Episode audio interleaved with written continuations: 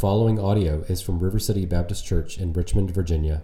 For more information, visit us online at rivercityrichmond.org. Praise be to the God and Father of our Lord Jesus Christ. In his great mercy, he has given us new birth into a living hope through the resurrection of Jesus Christ from the dead, and into an inheritance that can never perish, spoil, or fade. This inheritance is kept in heaven for you, who through faith are shielded by God's power until the coming of the salvation that is ready to be revealed in the last time.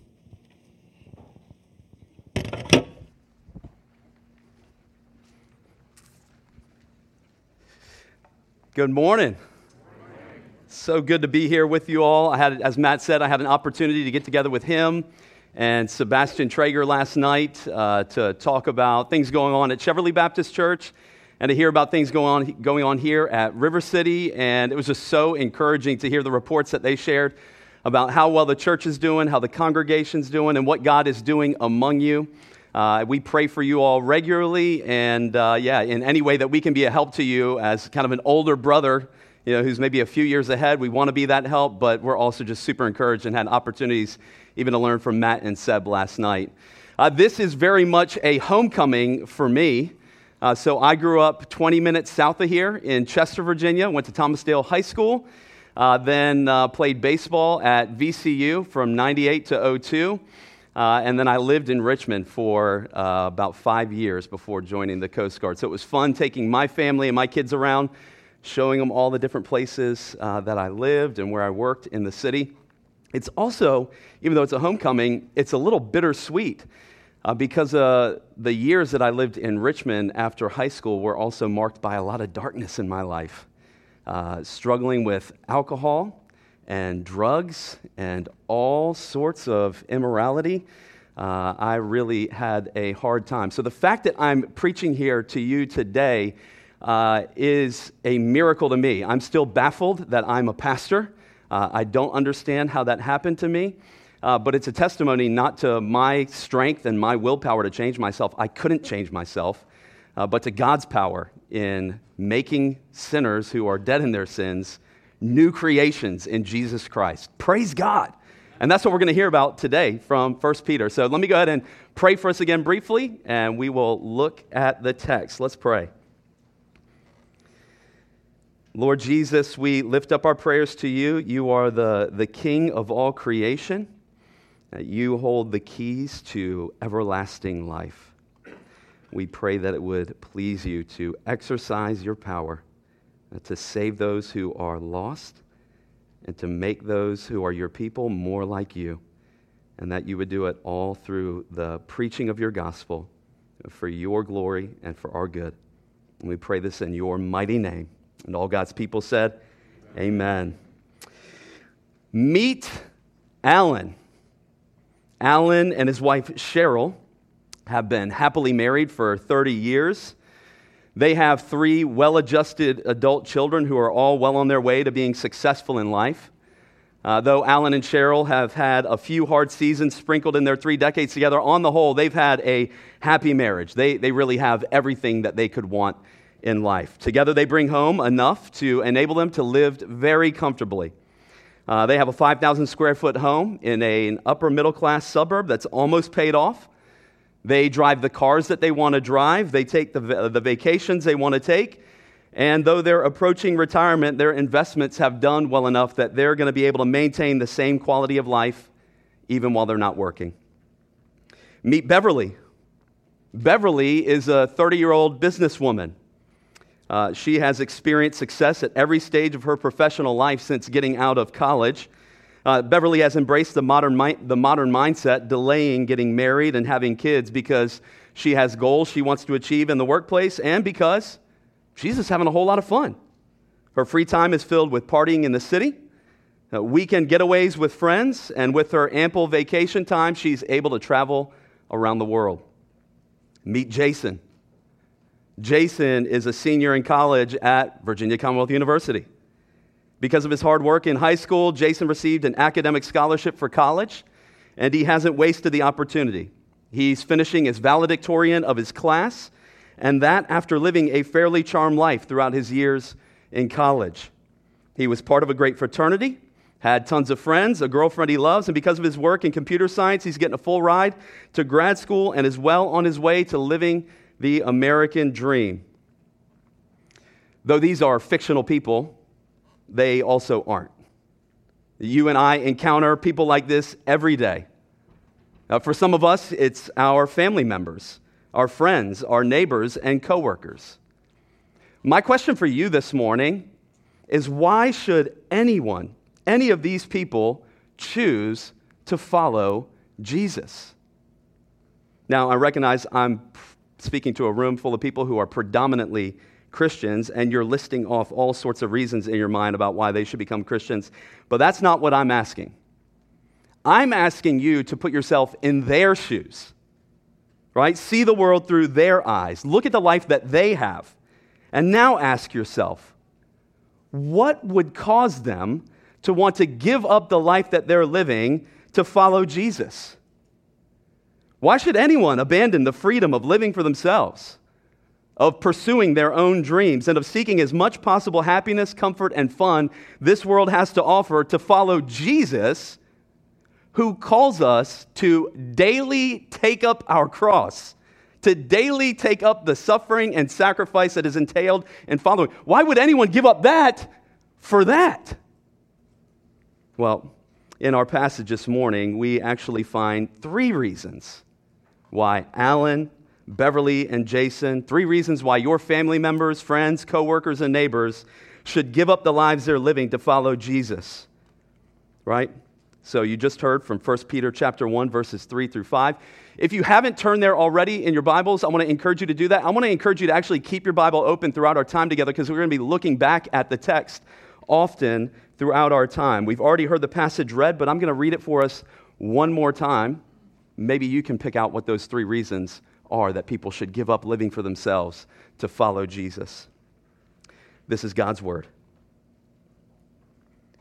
Praise be to the God and Father of our Lord Jesus Christ in His great mercy, He has given us new birth into a living hope through the resurrection of Jesus Christ from the dead and into an inheritance that can never perish, spoil, or fade.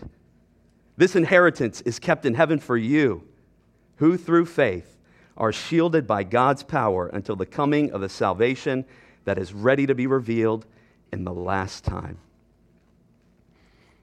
The reason why people like Alan, Beverly, and Jason should follow Jesus. The reason why people like your neighbors, coworkers, family, and friends should give up living for themselves and live for Jesus is because only Jesus can provide that which every human heart most deeply longs for.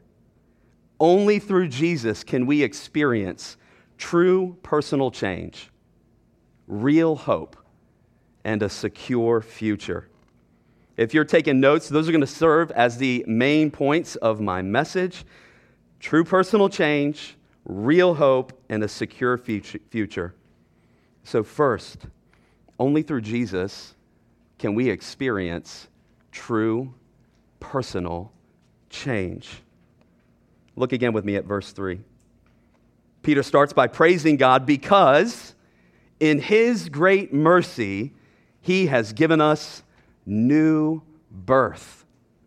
Or, in other words, He has caused us to be born again. Now, I want to pause real quick and say if you're not a Christian and your understanding of Christianity has been culturally conditioned by news outlets like CNN, MSNBC or Fox News, and that description of new birth or being born again might make you recoil a little bit because, at least in America, being born again or born again Christians are typically portrayed as religious zealots and Bible thumpers who all share the same political views, right? But when you strip away the cultural conditioning that has happened to that description of being born again, and you go back to Scripture, where the description of being born again is found, you find a rich, multi layered, and beautiful description of the true personal change that God offers to all people through his son, Jesus. You see, Peter wasn't the one who came up with this idea of new birth or being born again. Peter, as he does throughout his letter, is drawing on Jesus' teaching. It was Jesus who first used this description when he was describing mankind's need for true personal change. Right? But in our modern society, when we talk about true personal change, often our minds go to things like, I, I wish I was more organized, or I would like to be more disciplined, or I would like to be more efficient with my time and get more things done. But that, that, that's not the type of change that Jesus had in mind when he talked about our need to be born again. The, the change that we all need is more radical than that, more serious than that. When Jesus described our need to be born again, he was actually drawing on passages from the Old Testament that looked forward to the day when God would cleanse his people of their sins and give them a new heart and a new nature, making them new creations, causing them to be born again. And according to Jesus, the reason that we all need a new nature is because all of us come into the world with a corrupt nature. And out of that corrupt nature come things like lying, or lust, or anger, or hatred, or jealousy, or greed, and so on. All right, I don't know if this is a direct quote but I once heard that there's more empirical evidence for the, the doctrine of original sin than for any other Christian doctrine, right? You, you look around and there's evidence for the doctrine of original sin everywhere. You see it in broken relationships, in crime t- statistics, in wars, in oppression and injustice. But here's the thing the evidence for our corrupt nature, mankind's corrupt nature, isn't just out there, it's also in here. It's also in our very own hearts, my heart and yours. Now, I understand that some of you may, may take issue with that. I understand that. Maybe you say, I, I, I don't care what you say, Pastor, that, that's not me. Uh, to which I would respond with the words of Ben Stiller, playing White Goodman in Dodgeball, which I'm not recommending, by the way when Stiller said to Vince Vaughn's character, I mean, come on. I know you. You know you.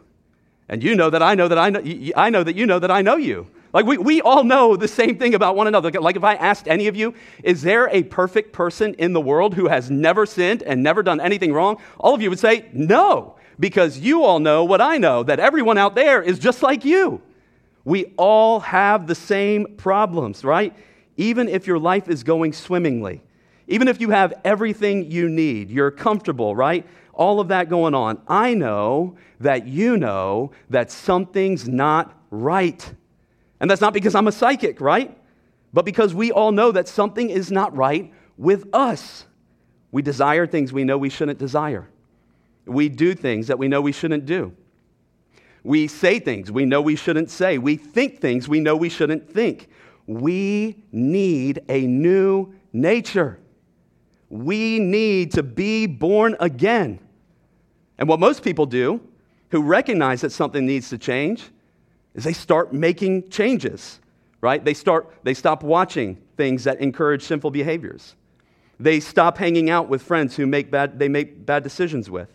They make changes to their external environment while failing to realize that the problem isn't out there, but in here right? It's like a farmer with one apple tree.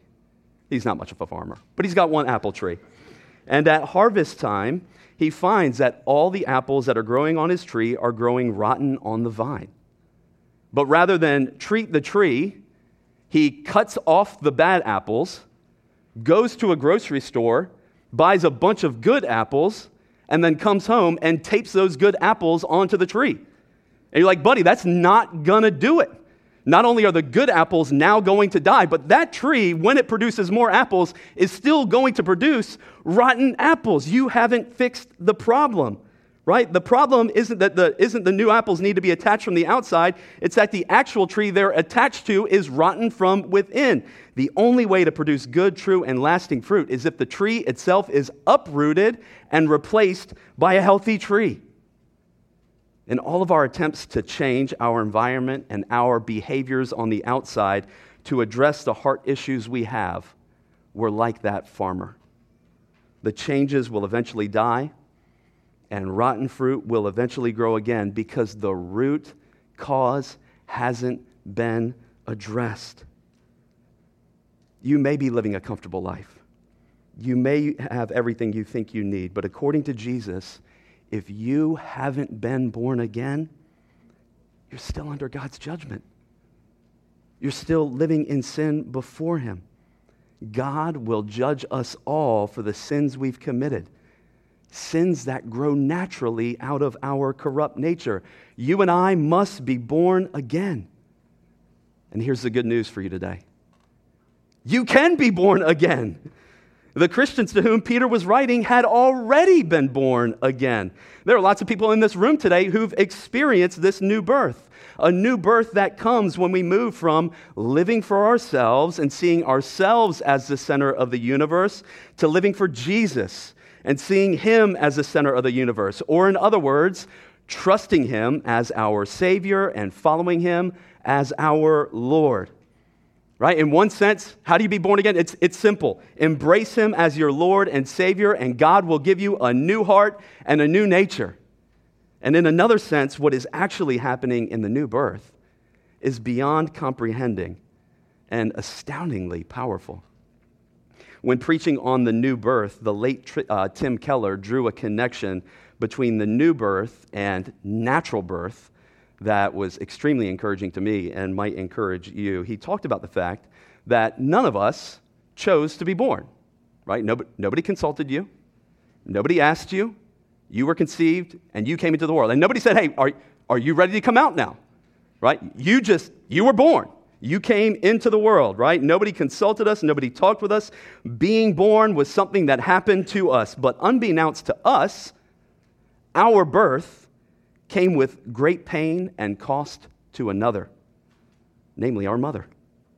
Though we came into the world without any recollection of the day, childbirth, even in the epidural age, is an excruciating and agonizingly painful experience for the mother. And in that, mothers provide a picture of Jesus' role in the new birth. Though we receive a new nature, though we get to be born again, we are given the great privilege of being born again. Our birth was not without great cost to another. Jesus not only endured great agony and pain in making new birth possible, he gave his very life dying on the cross for our sins so that we could be born again, so that we could be given a new nature, a new heart, and a new mind. He then rose from the dead, proving that, that the new birth is not only possible, but certain for all who put their trust in Him. To those who put their trust in Him, God removes our heart of stone, gives us a heart that beats with love for Him. It's only through faith in Jesus that we can experience the true personal change of being born again by God's Spirit. And to those of you who've already trusted in Jesus, consider what this means for you. You have been born again. You are a new creation like a caterpillar goes into a cocoon, comes out made of the same parts, but is an entirely new creation as a butterfly, right? So radical is the change that has taken place in you. You've been cleansed. Your heart of stone has been removed. You've been filled with God's Spirit. Now, don't make the mistake of thinking that this means you will no longer struggle with sin, right? Peter is about to go on to tell these Christians about the need to continue putting off and fighting against sin. But what it means is that God has given you a new nature. You now have the power to say no to sin and yes to righteousness. You're no longer a slave to your desires. You now recognize that God is God that He is the Lord of your life and worthy of living for, which means that the most necessary change that must occur in your life has already occurred. You've been brought from death to life. And if you're a Christian struggling with sin, I want to encourage you bring that sin out into the light, confess it, fight it by the Spirit and at the same time, remember that God is not going to kick you out of his family just because you're struggling with sin, right? He is a merciful God who calls sinners to come to him for regular forgiveness, for daily cleansing, right? We've been once, once and all justified, yes and amen. But God also says, daily come to me as your father. Daily come to me, and I will shower my mercy and cleansing love upon you, right? It is so easy for us as Christians to think if we're struggling with sin that God is angry with us or doesn't want anything to do with us or maybe is going to kick us out of his family. But if, if you're a parent, if you have children and they were struggling with sin, would you kick them out of your family? Of course not. They're your You're going to love them no matter what. In the same way, God our Father has caused us to be born again to, into His family. He's not going to kick His children out of His family just because they're struggling with sin. He calls us, turn to Jesus each day. Turn to me and be renewed in your mind. We can be certain that God, our Father, won't kick us out of His family if we're struggling. He's the one who caused us to be born again into His family in the first place. Through faith in Jesus, God produces true personal change. We also see in the text that he gives us real hope. That's my second point. I want you to look again at verse 3.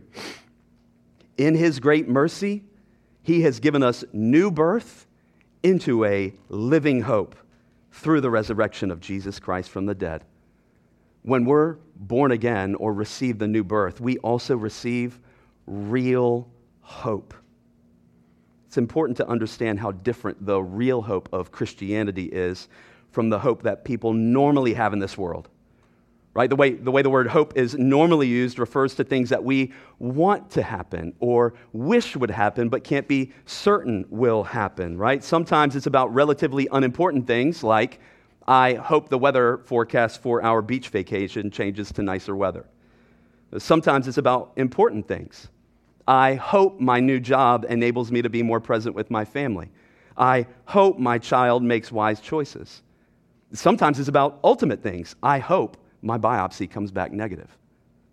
The one thing all those things have in common is that ultimately, none of them are certain. The weather may change or it may not. Your new job may actually end up demanding more time than your old job. Your child may not make wise choices in life, and your biopsy may come back positive. That's not the type of hope Peter is talking about here. That's not the type of hope you have as a Christian if you've trusted in Jesus Christ. Our hope isn't a wishing or a wanting for something to happen, but a certainty based on a historical event the resurrection of Jesus Christ from the dead. That's why Peter says we have a living hope. It's a living hope because it's founded upon and grounded in a living Savior.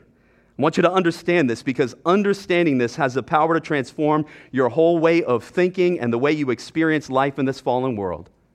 When Jesus rose from the dead, he defeated death. He showed that death had been defeated. Let that sink in for a minute. Death has been defeated. When Jesus died on the cross and was buried, Jesus was swallowed by death, right? Death with its gaping, hope stealing jaws opened its mouth wide and swallowed Jesus whole, just as it has done to every other human being who has ever lived. But then, three days later, death got indigestion, right? It thought it had swallowed another hopeless victim, but in fact had swallowed the Lord of life, who died to destroy the power of death from within. Right? Death began to shake and to convulse until it finally exploded to pieces, like Jonah spitting Jesus out from the dead because it could not hold him. It was not possible for death to hold him because he is the Lord of life who holds the keys to life in his hands. Jesus was swallowed by the beast in order to defeat the beast from the inside out. And when he rose from the dead after having defeated death, a new dawn emerged with him the dawn of real hope. It's a real hope or a living hope, as Peter calls it, because our hope is in a living Savior. And since Jesus will never die again, we will always have real hope. Real hope, even in the face of the darkest possible circumstances. And you can have that hope too if you put your hope in Jesus, who is the living hope of the world. Friends, none of the things that you might otherwise put your hope in will ultimately prove worthy of your hope. Right? Let's just, let's just work this out for a minute. Let's say we have a person who is one of those rare individuals who leads a charmed life at every step of their life. Let's start in high school. Let's say they were valedictorian of their class, homecoming king or queen, and a star athlete. And their big hope was getting a scholarship to play at a college of their choice. And they got it. Amazing. They're thrilled. But then their hope was fulfilled. And now they need a new hope. And their new hope is that they would get a high powered and high paying job right out of college. They work hard all four years in school. They finish at the top of their class again. And because of all their hard work, they land a high powered, high paying job in New York City. Dream come true. Another hope checked off the list, right? But now they need a new hope. What's next? Well, now time to cl- climb the corporate ladder. Boom, they do. They're making millions. They're the CEO of a major company. Another hope checked off the list, but now they need another new hope. And now 30 years have passed as they've climbed the way up that ladder. So their new hope is to save up for a comfy retirement. They do. Boom, another hope checked off, but now they need a new hope. And now they're getting up there in years. What do they start to hope in now? Physical comfort, comfort while they approach the end of their life? If you stare at death, you have to recognize how it steals hope and meaning and purpose from everything. That's why the author of Ecclesiastes says, Rich man, poor man, wise, fool, doesn't make a difference. Under the sun, death steals everything. I wonder what you are putting your hope in today that's going to make it through death. What's going to cross that deep abyss and come out the other side alive and intact? There's only one hope that will, and it's in the one who already went into death and conquered it, conquered it on our behalf and came out the Lord of life. And that same Jesus offers himself as a living hope to all who would put their trust in him today. Friends, none of our accomplishments none of our hard work or our money or our vacations or our material things, anything like that. Uh, hard work, good. Accomplishing things, good. That's, that's really good. None of those things are an adequate hope for us in this fallen world. None of those things are grounds for true, real hope. None of those things can ultimately save any of us. Now, we were just thinking about the individual who lived a charmed life who checked the box on, on every hope they had in life and then died. But what about the individuals who don't live a charmed life? What about kids who put their hope in being accepted by their peers, but who end up getting bullied? Or parents who put their hope in their kids only to tragically lose a child? What about people who put their hopes in their work only for their company to fold or for them to get laid off? Or people who hoped in enjoying retirement who retire and then are diagnosed with a terminal illness. Friends, these things happen, and they happen regularly in a fallen world. In his book, Walking with God Through Pain and Suffering, Tim Keller wrote No matter what precautions we take, no matter how well we have we put together a good life, no matter how hard we have worked to be healthy, wealthy, comfortable with friends and family, and successful with our career, something will inevitably ruin it. For the teens here, this is just where I want to encourage you to take hold of the living hope that only Jesus can provide. The world is going to tell you, especially, that you should live for yourself, live your truth, express yourself, follow your feelings. Don't let anyone tell you what you should do or who you should be. And while that sounds attractive, it's ultimately an empty way to live and will only end up hurting you. I don't know if teens still do this, but back when I was in high school, one of the practical jokes we would play on each other is you would wait for somebody to sit down and then you would pull the seat out from underneath of them. It was a brutal, brutal practical joke. It was played on me as well, right? I hope that teen students don't do this to one another anymore, right? But you would, you would start waiting for a person to sit down, and you would have to wait, if you were really good at it, you would have to wait until the hip broke like this certain angled crease and you started seeing them rock back on their heels because when you saw them rock back on your heels, you knew they, they were pot committed. There was no way they were coming out of it. And at that point, you pull the chair out and they fall flat onto the floor, and then you all laugh at them and have a great time and, and all of that, right? Why do I bring up that illustration? That's what Satan does with things like living for yourself, living for your truth, living for prestige, power, money, comfort. When you go to put your full weight onto those things, you will find there is nothing there to catch you. What that means is this in a fallen world, all hopes but one will be dashed. There is only one source of real hope a hope that can't be dashed, a real hope that can bring us through the darkest of possible circumstances, and that's the living hope that's found in Jesus, who went toe to toe with death and delivered a knockout blow. If you're deciding to live apart from Jesus Christ, you have to come to terms with the fact that you have a limited amount of time to experience joy and pleasure because sorrow, hopelessness, and death are coming. But for the Christian, the joys that we experience now are only appetizers for a joy so delectable it will make our taste buds explode and the sorrows we experience now are not precursors to death or to meaninglessness and hopelessness, but acute reminders that our only hope is in our living Savior who defeated death and is coming back to do away with sadness, sorrow, pain, and tears. He's coming back to do away with death's accomplices and restore creation, and all who put their hope in Him in this life will possess Him as our living hope forever in the life to come. Knowing this, right? Knowing this enables us to endure all hardship, every trial, and all suffering, no matter how terrible that suffering may be. Right? Christians are not promised that they'll be protected from suffering. Instead, we have a living hope to bring us through the suffering and to even bring us through death itself.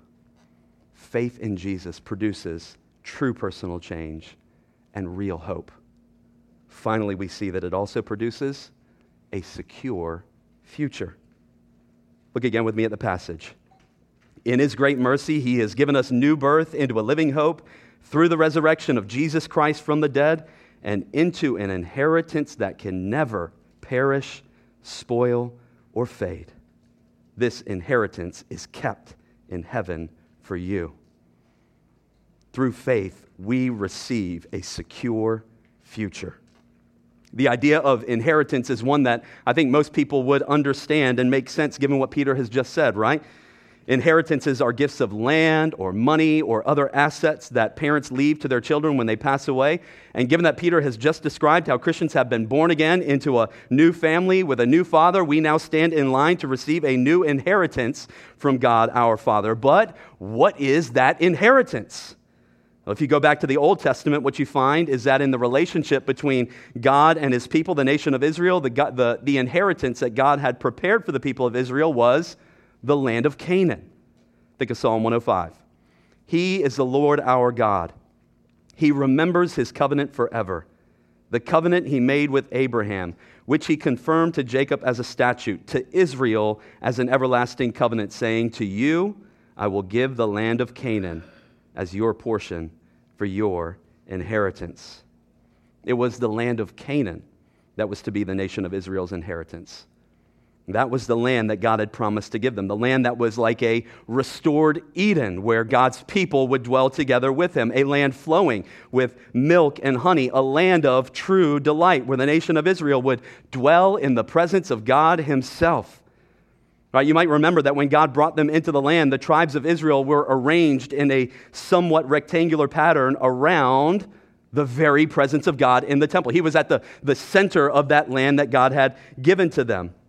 He dwelled among them in the tabernacle and later the temple. God was at the center, and the people of Israel were arranged in camps around God's presence in the land of their inheritance, and it was a land flowing with milk and honey. It produced abundantly for the people of Israel. They were blessed in their fields, and they were blessed in their flocks.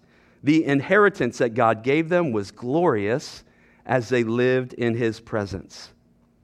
But the inheritance of the land of Canaan is not like the inheritance that Peter describes. And Peter describes an inheritance that is imperishable, undefiled, unfading. That was not Canaan. God promised that Canaan would be those things if the people of Israel would obey his commandments and walk in his ways. But if they didn't, he promised that the land would be corrupted by their sin, and it was the people sinned and defiled the land. They shed one another's blood. They oppressed one another. They took advantage of one another. They lied, cheated, stole. They worshiped false gods, rejected God's ways. And so God brought the curses upon the land that He promised. The land that was flowing with milk and honey was struck with famine the land where God's people were promised protection was invaded and defiled by the Assyrians and Babylonians, where the nation of Israel was sent into exile for their sins. And that unfading land became a fading memory in their minds. But that land of Canaan wasn't the ultimate inheritance that God had in mind for his people. You see, Canaan was only meant to be a picture of a greater land that God had prepared for his people.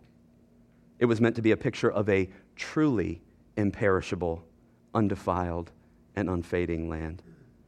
A land where there is no more sin, no more pain, no more sorrow, no more death. A land where God's people dwell around the immediate presence of God in a restored creation forever. And that is the inheritance that now awaits us who've put our trust in Jesus Christ. That is the secure future that God is guaranteeing and protecting for all who have trusted in Jesus Christ. Just like with the idea of being born again, Peter isn't coming up with this idea of an inheritance on his own. He's drawing again straight from Jesus' teaching. What did Jesus tell his disciples? In my Father's house are many rooms. If it were not so, would I not have told you that I go to prepare a place for you? And if I go and prepare a place for you, I will come again and take you to myself, that where I am, you may be also. This is what we later learn in the New Testament is the promise of the new heavens and new earth. After Jesus returns to judge the earth, God is going to purify the earth with fire and create a new heavens and a new earth, an imperishable, undefiled, and unfading inheritance prepared for those who've trusted in Jesus Christ. But more glorious than the promise of a new heavens and new earth is the promise that we will dwell in the immediate presence of God forever. You see, friends, it's there that Aaron's prayer for God's face to shine upon us will fully come true as we will gaze upon the beauty of his face, absorbing the rays of pure light that beam forth from his loving gaze. It's there that the God who is presently shrouded in darkness and clothed with the clouds will reveal his splendorous beauty and glory for all to see. It's there that the, the God who feeds us now by his word will feed us by his hand. It's there that the God who speaks to us through his word will speak to us face to face, where we will hear the power of the voice of the Lord that strips the forest bare, and we will all cry, Glory! It's there that we will behold myriads of angels arranged in festal assembly singing, Holy, holy, holy is the Lord Almighty. There we will behold the saints who have gone before us, now glorified, dwelling together in perfect unity, living with one mind, being of one accord, and sweetly singing, Worthy is our Savior King. Loud let his praises ring. Praise, praise, for I It's there that we will behold the throne of God in all its glory, and from the throne we will drink from the river of the water of life, sparkling with crystalline clarity, pure and refreshing, giving eternal life to the soul. And there we will no longer pant for the Lord like a deer pants for water, because we will lift up our heads from the river of life, and upon the throne we will behold the King in all of his beauty.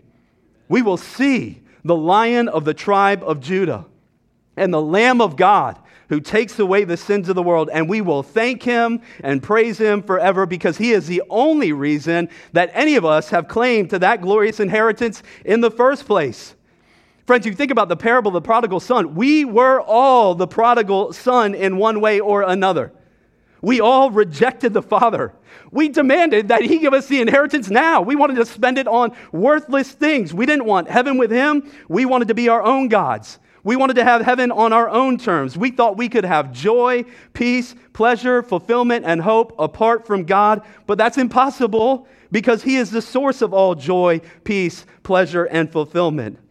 But rather than leaving us to our own disastrous choices, even though we rejected Him, He sent His beloved Son, the one who never rejected Him, the one who always obeyed, and who didn't just obey out of duty, but out of pure delight. He sent Jesus to gather his wayward children. Jesus died on the cross, bearing the judgment we deserved. He took, uh, he took our inheritance of judgment so that we could have his inheritance of glory and hope. And he offers that same inheritance to all who would believe in him today. Friends, if you put your trust in Jesus, you will be born again. You will be given a living hope, and you will be given a glorious and perfectly secure future. And for those who've trusted in Jesus, you can know your future is secure because God guarantees it's secure. Not just that the heavenly inheritance will be kept secure for you, but that you will be kept secure for it. Look again at the passage. We are those who, through faith, are shielded by God's power until the coming of the salvation that is ready to be revealed in the last time. To receive that glorious inheritance, we must exercise faith until the end. But, but, but, but that means it, it depends on me, and I can't be sure that I'm going to continue to the end and continue exercising faith to the end. Wrong. While it's true you must continue to exercise faith, we have certainty that our future is secure because we are being guarded by God's power through faith. God's power protects us because his power is the means by which our faith is sustained. Peter wants to encourage you with, with the truth that God will preserve your faith through all of the sufferings, through all of the trials, through all of the darkness of the valley of the shadow of death, and he will ultimately bring you to dwell in his glorious light. And this is the will of him who sent me, that I shall lose none of all those he has given me, but I will raise them up on the last day. True change, real hope, a secure future can be yours through faith in Jesus Christ today, is yours if you've put your faith in Jesus Christ already. Let's pray.